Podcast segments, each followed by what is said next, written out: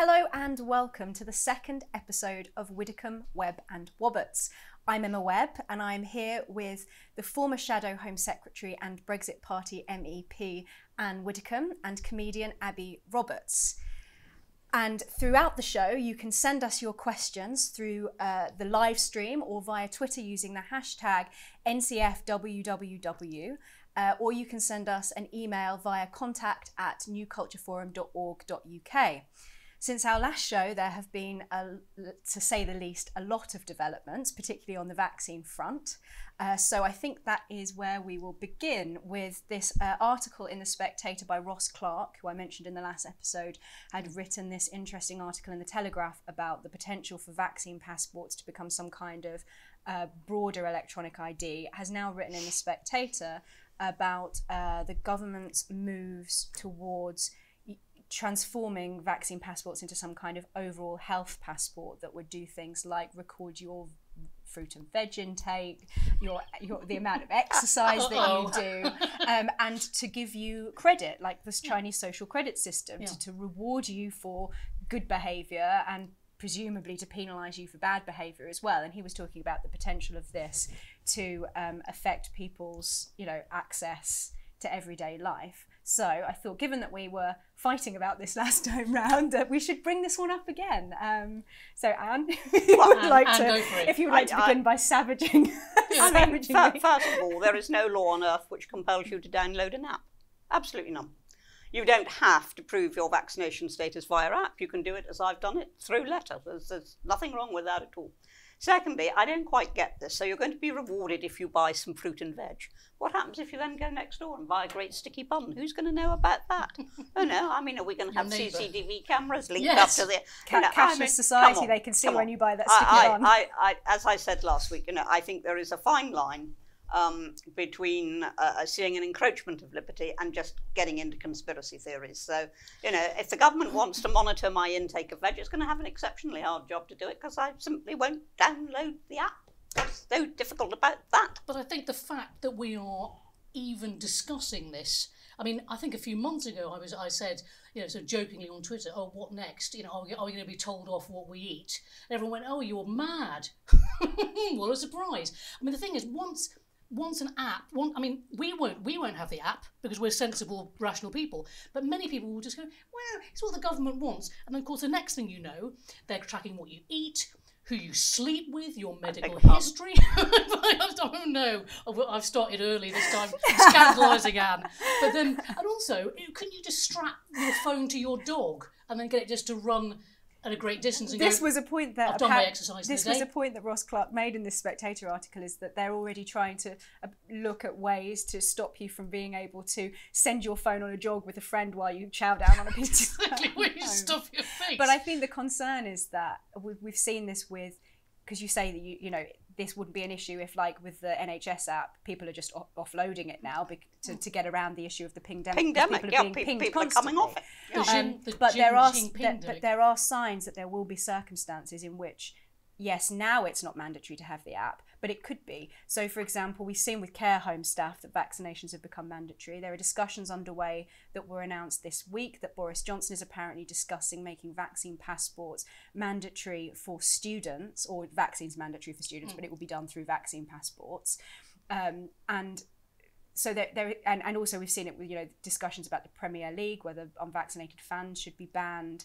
So if we're already talking about making um, vaccine passports mandatory in certain circumstances, it's easy to see how that could become a slippery slope where the government have access to other not just even medical I mean, we made this point before it's a point of medical confidentiality yeah. but also having access to your your health and behavior records health behavior. in political, other contexts political views they can sort of like tap you and sort of you know so where are we going with this? Well, everybody knows what my political views are. Why well, exactly. would I? Because why, you choose. Why to, would the government want? But, yeah, I mean, because you choose to reveal them. You know, you choose to. But I mean, but I no, mean, we've already got inquiries into political views. You yeah. have things called opinion polls. You have things called a canvass, and just about everybody mm. in the whole of the country has been canvassed at some point. You know, I, I calm down, everybody, calm down, and okay. focus on what is actually happening and what is important. And let me say right from the start, I think there are circumstances in which it is reasonable to require vaccination, care homes and hospitals being two of them.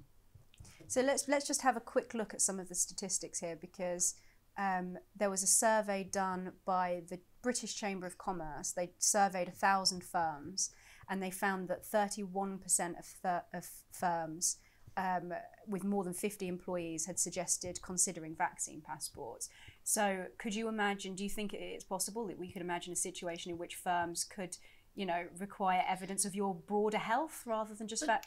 Oh, but they do anyway. A lot, a lot of firms have medicals. A lot of firms make but, you do that anyway. But, Come on, let, let's stop inventing stuff. But the thing is, in 2019, we were the UK, you know, doing well, civil liberties, talking to each other. I mean, things were in the background, maybe going down a bit of a weird slope with sort of woke left stuff. But suddenly, 2020, we've we've become communist China. Well, we're so sorry, but we, have become a complete we have a, country. We have a, um, a comment here from um, Maggie from Plymouth who says Boris is going to become the prime minister he always warned against. Do you think that this is, you know, I mean, there have been lots of people who have been making this point that you, he's know, you voted for weak. a conservative government yeah. and you've got a communist. well, we haven't got a communist government, but he's incredibly weak.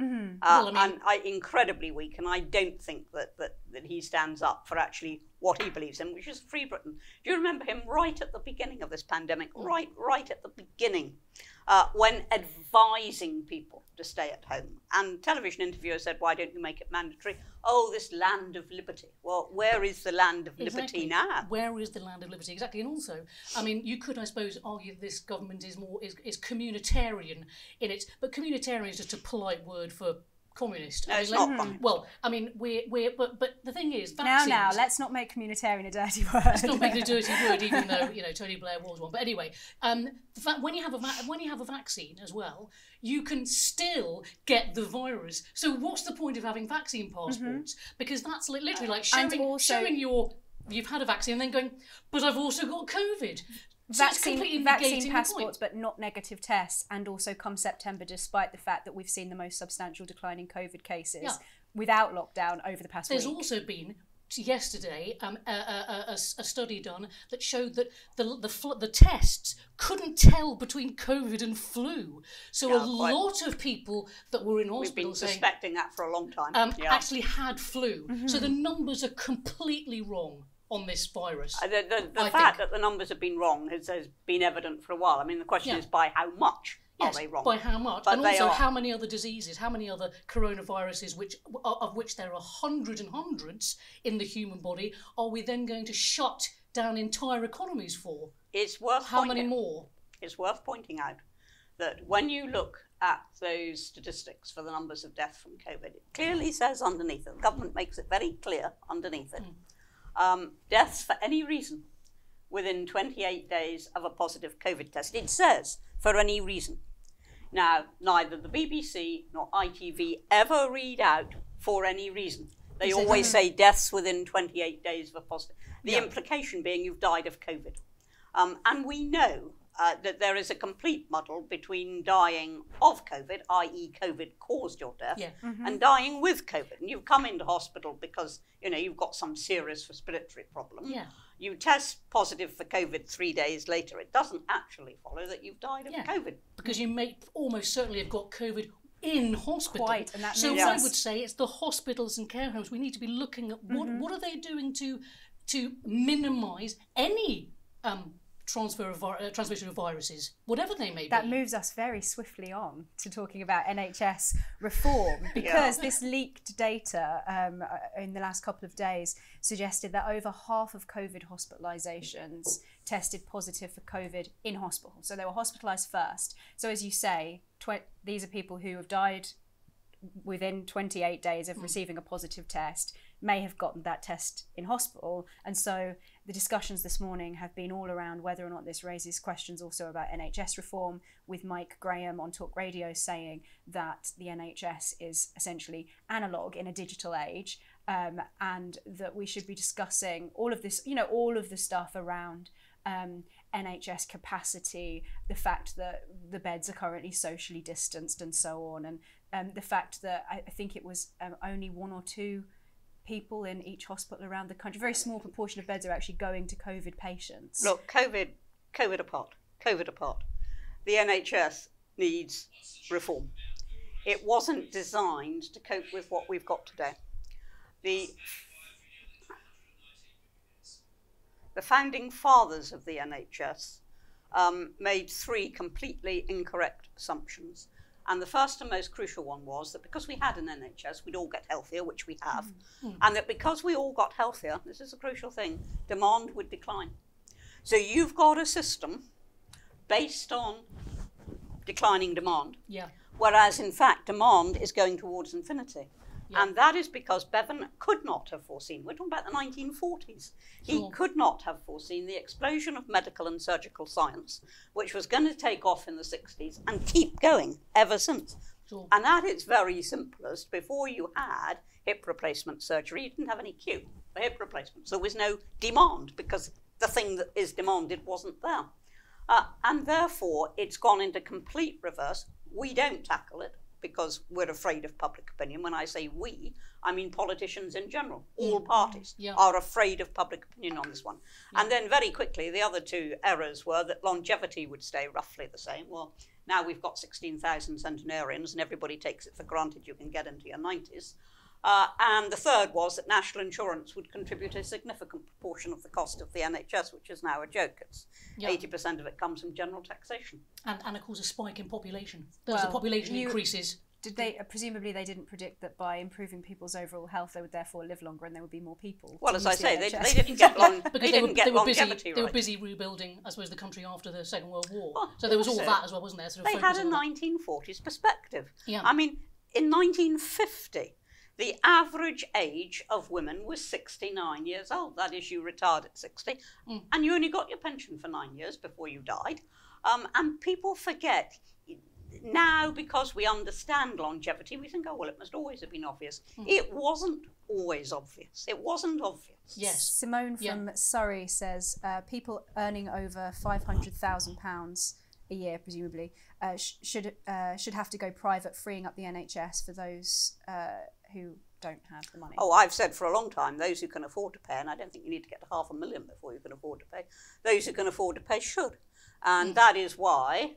Um, until I could not get the vaccine because I was in the private sector. Um, that is why I have not dealt with the NHS uh, for hmm. about 40 years. I was in my 30s uh, when I left the NHS and went to the private sector. I've recently had to re register and fill in a 10 page form in order to get the vaccine because my private sector doctor wasn't allowed to feed me in at the appropriate time. I got yeah. it about three months after my age group. And that's the other crazy thing, isn't it? Is that the because um, I've had personal, very awful experiences with the NHS, but also the private sector.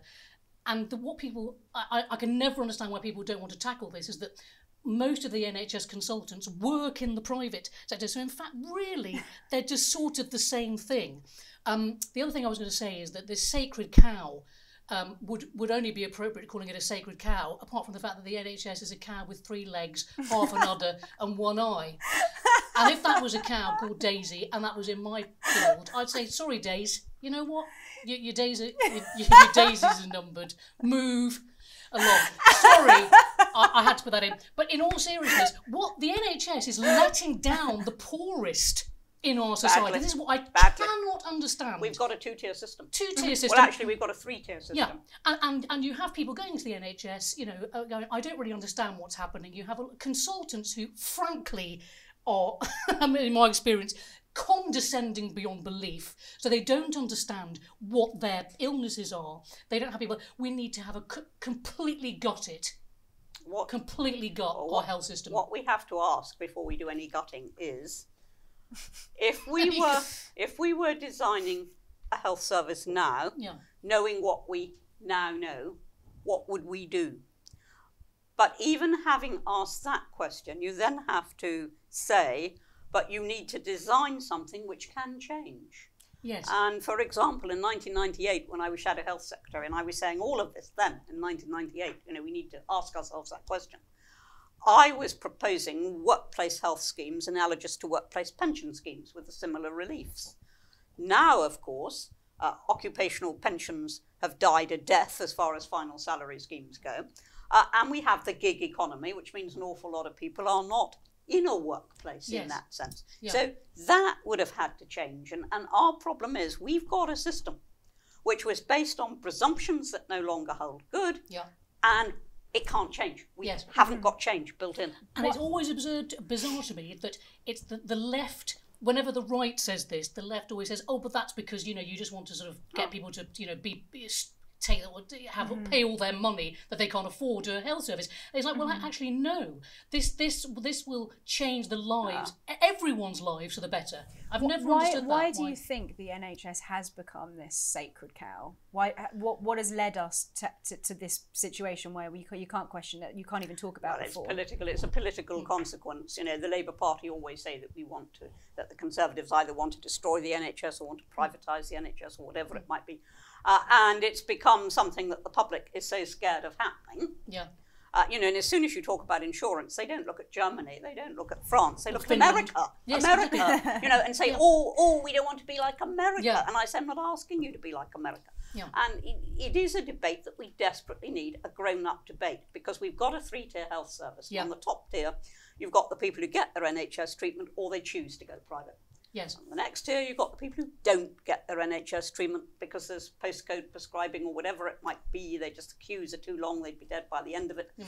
And they don't choose to go private, but Yes. they can, sometimes at big sacrifice. Yes. And on the third tier, the very people for whom the NHS was set up in the first place, the people who don't get their NHS treatment, and if they starve themselves for a year, still couldn't afford to go private, they are dispossessed. And this system is being defended. Yes, exactly. Mm-hmm. And the left still say, but let's keep it as it is. I mean, it's, it's kind of bonkers. Not to mention the fact that the NHS during COVID has just sort of gone, uh, let's just leave cancer. Well, it stopped everything let's in leave order to deal with heart, COVID. Uh, Yeah. You know, and, and, and heart attacks um, uh, to one side. I mean, it is.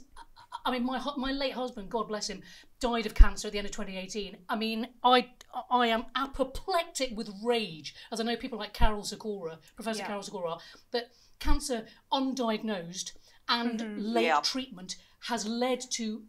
I mean, the numbers are but the, the numbers are boggling, and we don't even know the full and extent of it yet. something that no one is talking about is the fact that, and I know this from the horse's mouth, that cancer patients are getting pinged by the NHS app and not getting their chemotherapy Yeah. as a result because they're having to stay at home and not good isolate. I mean, And why, it's why is evil, nobody? Why is nobody in the mainstream media holding the government to account in front of you know in in account on front of a Well, because it means criticising the NHS, and we mustn't do that, must we? Mm-hmm. I mean, and that, we that, must that do must it. change. We must do it. I mean, to yeah. draw to draw an analogy um, on the point of systems that were set up potentially to help people who need it and Mm. actually end up disadvantaging them because everybody else is Yeah. is taking up those services the migrant crisis because um, that's something that's been in the news this week Mm. with um, you know people who are coming over economic migrants who are obviously taking up resources and spaces that could be given to genuine asylum seekers um, it was reported uh, this week in the Mail that record numbers of migrants have been coming over. Nigel Farage has been out there in a boat. Looking uh, very dishy, I have to say, with, with, a, with a kerchief. Brexit suits him well. He's windswept. Nigel, I see you in a new light. Anyway, and uh, he's he's he's been reporting that the, the, the French vessels, as we all know, uh, French military vessels have been escorting migrants into British waters rather than that. taking them back to French shores. Um, and that we've had hundreds of boats coming in every day. These are people that are presumably economic migrants. And now, uh, because the, the crisis is so bad, airport border staff have been redeployed from the airports um, at a time when, apparently, according to the Times, one in 10 people from the border force have, have been pinged and have to isolate um, because of the NHS app. So, really, it's an absolute shambles on every possible level. is. Um, It's So, absurd. yes, what, what are your thoughts on what's going on? Is Priti Patel all talk? Do we need a similar reform of our immigration system to what you're discussing to do with the NHS? There is Yeah. only one way you, you get out of this. And I mean, I said this again, 1999, Ashada himself, Health Home Secretary then. Yeah. I said very clearly the only way you get out of this, and there is a way out of it, is that every new asylum seeker must be detained in a secure reception centre, not a prison, but a secure reception centre, so that we know where they are, we can deal with their cases, um, and you know we can turn them around if we're going to say no. Now, What actually happens is the complete opposite. The message that's going out is if you get to Britain, if you can actually get into Britain, Yeah. they're not going to be removed because we don't have national identity cards. We don't routinely practice detention. We do have a flourishing underground economy. And so it's the mm. easiest place in the West, just about, in which to disappear without trace. Mm-hmm. So when we come to reject the application, where are they? Don't know where they are. And we do That's continue also to pay, I think it's only a couple of pounds less in money to, to people whose applications get refused. So they're only really losing a couple of quid a month. Hmm.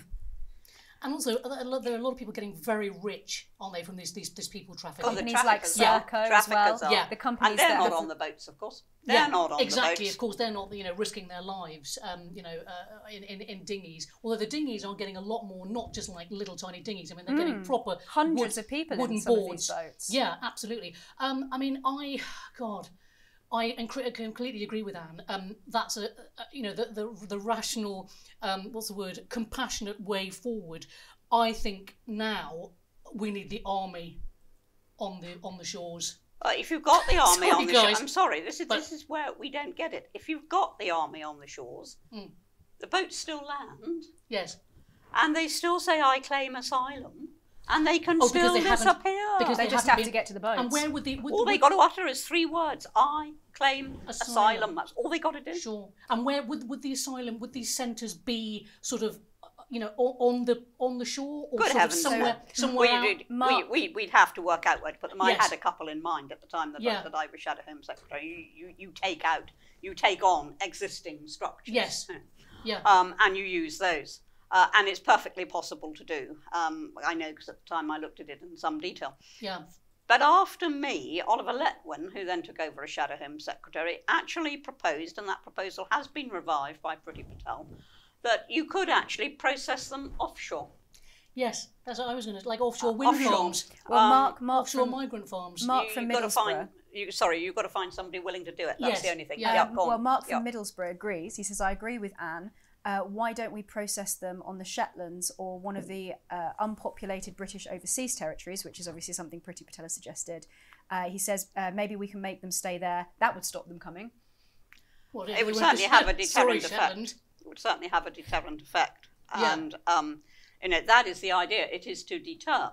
Uh, what you should not be doing, which is what Priti Patel is doing, is paying the French millions of pounds Yeah. to do the thing that, mm-hmm. under their international obligations, they should be doing Well, anyway. one, one argument is that by pay, we paid the French 20 odd million in October and now we're paying them another 50 odd million. Yeah. That by doing so, when they keep failing to do the job, we're just incentivizing them to do the job badly because we'll do the keep paying them tens of millions of pounds if they like- keep they messing it up. want to. They want to pass their problem on to us. It's, and also, it's like, why did we leave Europe if we're, we're still paying the French?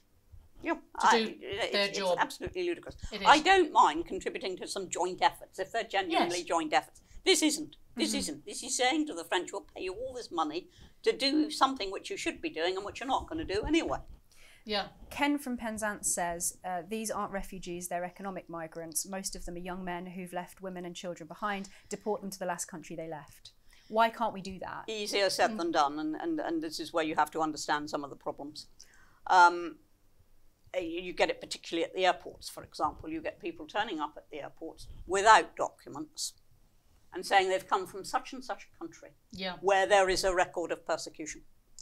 Now, in order to return um, immigrants or anybody else for that matter, in order to return people to their country of origin, that country of origin under international law has to accept them as nationals.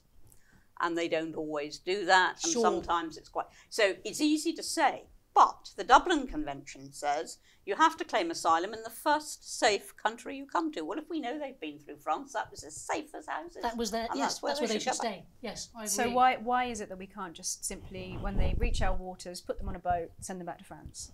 Well, A, the will is not there. Um, but Hmm. B, France could very simply say, well, you know, they, they didn't land here. They may have come through our waters, but they've come through, you know, they've come somewhere else. A very difficult to prove, A, where they've been, B, where they came from. Yeah. And the genuine ones, of course, are young. They're very few and far between, but they're the ones who supply all the information because they are genuine refugees and you can test it.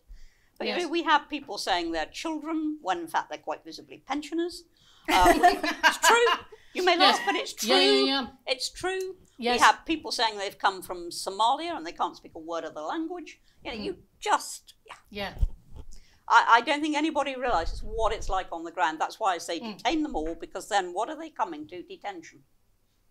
Yes. And if we're going to have a job proving that they're the national of a particular country, you know, then they stay there.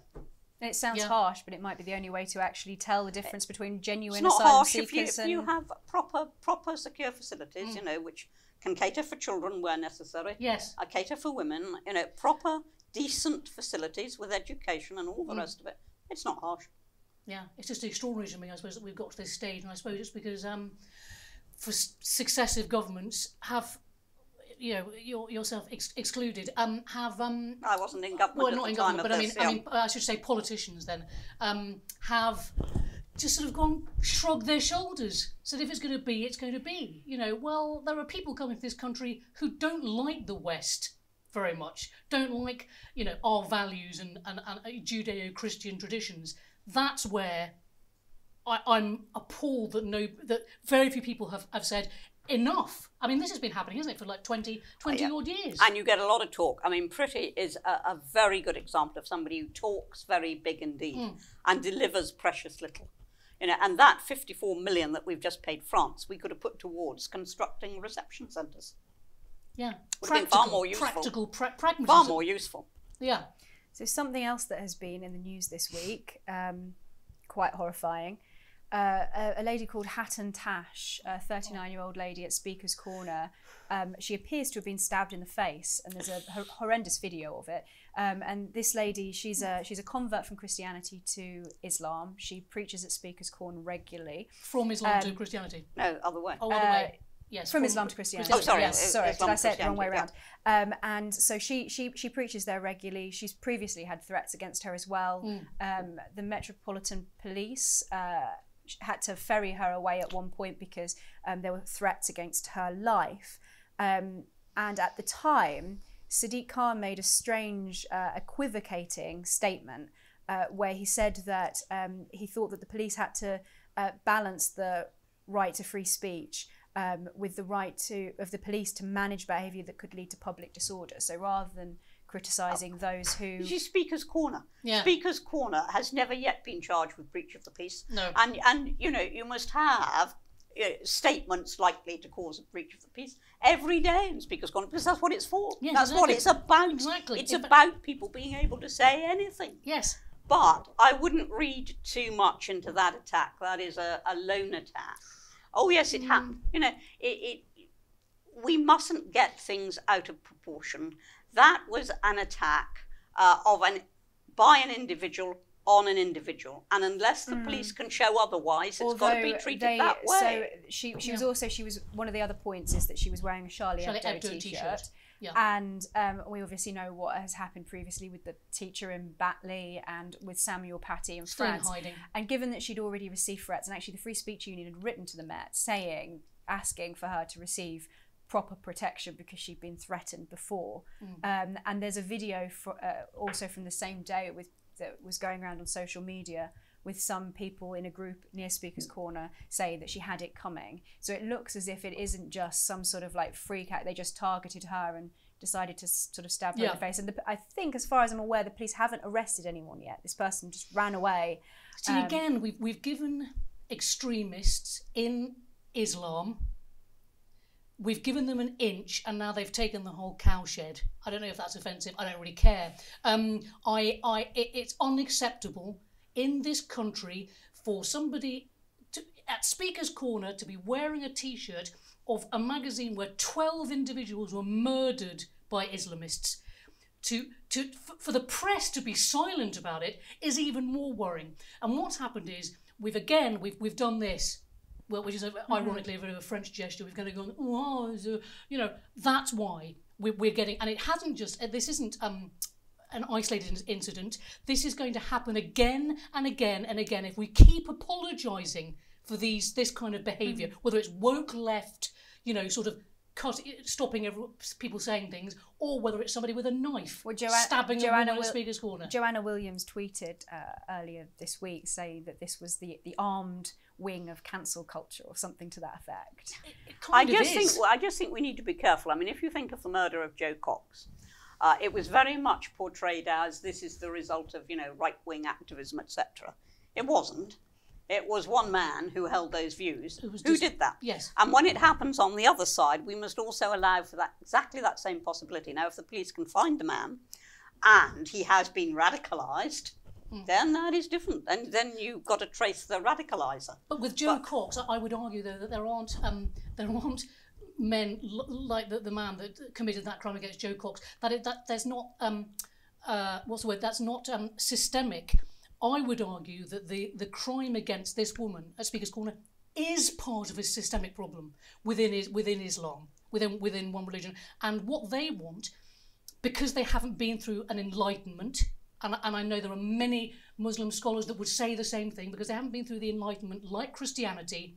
They And are, Judaism. And Judaism, And of Judaism, course, and yeah. Judaism. That is why we are where we are because we're dealing with people that don't understand. No, this is not the country. If you want to do those, by all means, go to a country that will um, execute you if you blaspheme. You, that's not the United Kingdom. And somebody, we all need to, to say no, enough. I wonder whether so. Um, obviously, we've seen recently that there are lots of people who are willing to, for example, commit criminal damage or other acts of violence, not just in relation to what you would say maybe like blasphemies against any particular religion, but also um, blasphemies against certain taboos, certain either spoken taboos or um, in alignment with wokeism, however you want to describe it. Um, because earlier earlier today, I saw um, on Twitter there was a, a clip from a, a lecture given at uh, LSE. It was someone from the Department for Gender Studies, a student presented a paper at a conference, and I'm going to read out the quote um, to see what you think of it. So uh, this student said and it, said so in quite a poetic uh, way. I'm not going to manage to capture that. Said, um, "We go unnoticed right up until the moment they scream for mercy. Am I a threat to you? Do I send chills down your spine? Picture this: I hold a knife to your throat and spit my transness into your ear. Does that turn you on? Are you scared? I sure effing hope so."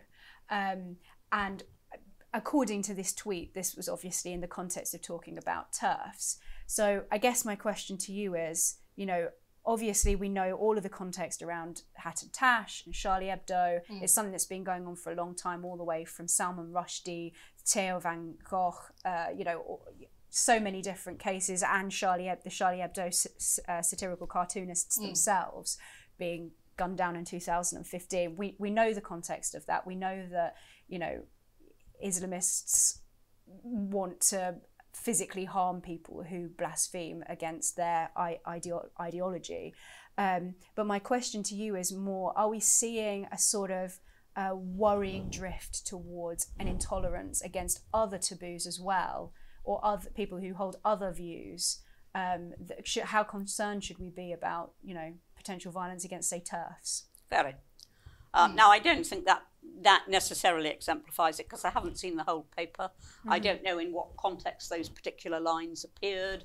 Um, you know, it was a paper from a student. It isn't as if this is, you know, a sanctioned university course or whatever mm. it might. So I just want to be very careful about drawing from that. Mm-hmm. But I think should we be worried um, uh, about um, violence towards people whose views are deemed unacceptable to the wokerati? I think the answer is yes, because I think that's the path we're now going down. Yeah. Um, you know, it began with social condemnation, then it went to cancellation, where your actual livelihood can be under threat. Yeah. Um, you know, the next stage is um, probably some sort of violence. Now, I'm not saying that everybody who holds woke views would approve of that, um, but everybody doesn't have to. It will be sufficient if some do. Yes, exactly. And also these strange, these turfs. I mean, I've been called a turf. Um, for a start, I'm not trans exclusionary, and I'm not a radical feminist.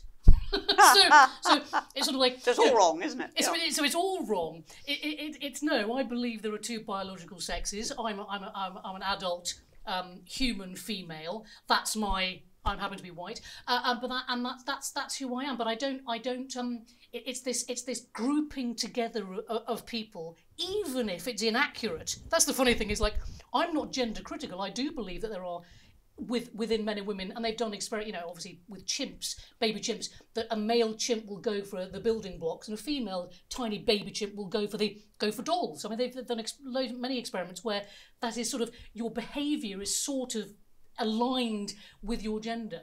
So that's that's that's another thing. Which, but again, the left love to yeah. sort of put people into into groups um, without looking at individual views. They just sort of go, well, that's you then. So to wind to wind up briefly, um, I also wanted to put to you some statistics from a poll that was published in the Spectator um, through Steerpike.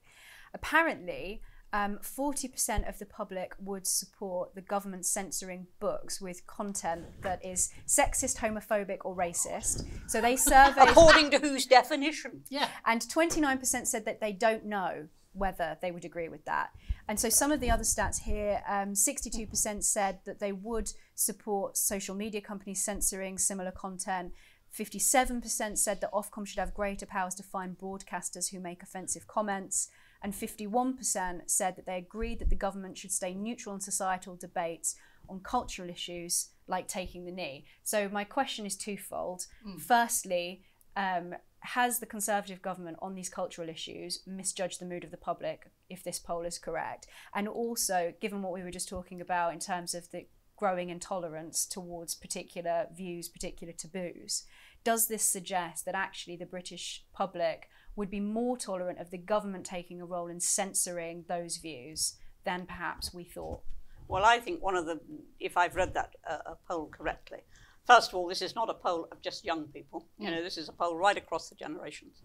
And something like 40%, 40% think it would be okay uh, for the government to act as censors on things like racism and homophobia and all the rest. Now, according to whose definition um, yeah. is not entirely clear. Now, we've already got a situation in which you don't even have to objectively prove that an offence has taken place. Mm. Somebody can claim that an offence has taken place, um, and that is enough to have you uh, uh, with a police record. I mean, not a yeah. criminal record, you haven't been mm-hmm. convicted anywhere, but it's enough to have you on some police register. Now, you know, it's getting dangerous it's mm. getting dangerous. And yes, there is a pushback. You know, we've got this, we've got um, uh, GB News, we, we, we've got uh, we got Free Speech Union, yeah. we've got a pushback going on. But oh boy, has it now got something to push back yes. against? Totally and maybe agree. we should have had this pushback 10 years ago. Yes, absolutely. Couldn't agree more. We're seeing, I mean, the, the fact that that we, we, we, we're almost certainly going to have free speech legislation which I very much back, by the way, yeah. Mm-hmm. is an interesting indicator because, because of course, we have an unwritten constitution. So um, we we have a social contract with each other that we've had, which has worked very well as, as the envy of most of the world. Now we're seeing the, the idea that the government are going to be more, are, are going to sort of interfere more in our lives, um, which I, I will push back against with, to, you know, with every breath that's left in my body. I'm not going to have, you know, what's going down Just that fi- final thoughts. Um, do you think that this trajectory towards, and I don't just mean on free mm. speech, but also when we were talking about the vaccine passports and so on, do you think that we are hurtling towards a culture, both in terms of the relationship between the individual and the government, but also people's views in general, the government's views also, hurtling towards worrying restrictions on our liberty, and whether do you yes. think that that's reversible? It is reversible, but it's not going to be reversible overnight. Mm-hmm. It will need more than just legislation. It yep. will need sheer social unacceptability yes. directed towards intolerance. And until we have that, which we once had and took utterly for granted, yeah. I mean, where did it go? Yeah. Were we not alert when it was going? Completely agree. And we need, we need to be intolerant of intolerance. intolerance absolutely none of this sort of like, well, you know, we might allow that. No, no, no, yeah. we, we won't allow that because you give them a little tiny bit, and then all of a sudden, you know, mm-hmm. we're we're all riding bicycles wearing Maoist yeah. uniforms. On that note, well, wearing, wearing masks, certainly wearing masks. Yeah. On that note, thank you, Ann. Thank you, Abi, and thank you for watching as well. So, um, please do go on hit the subscribe button and like, and uh, see you next time. Thanks very much. Or dislike. We believe in free speech. Not sure there is a dislike button.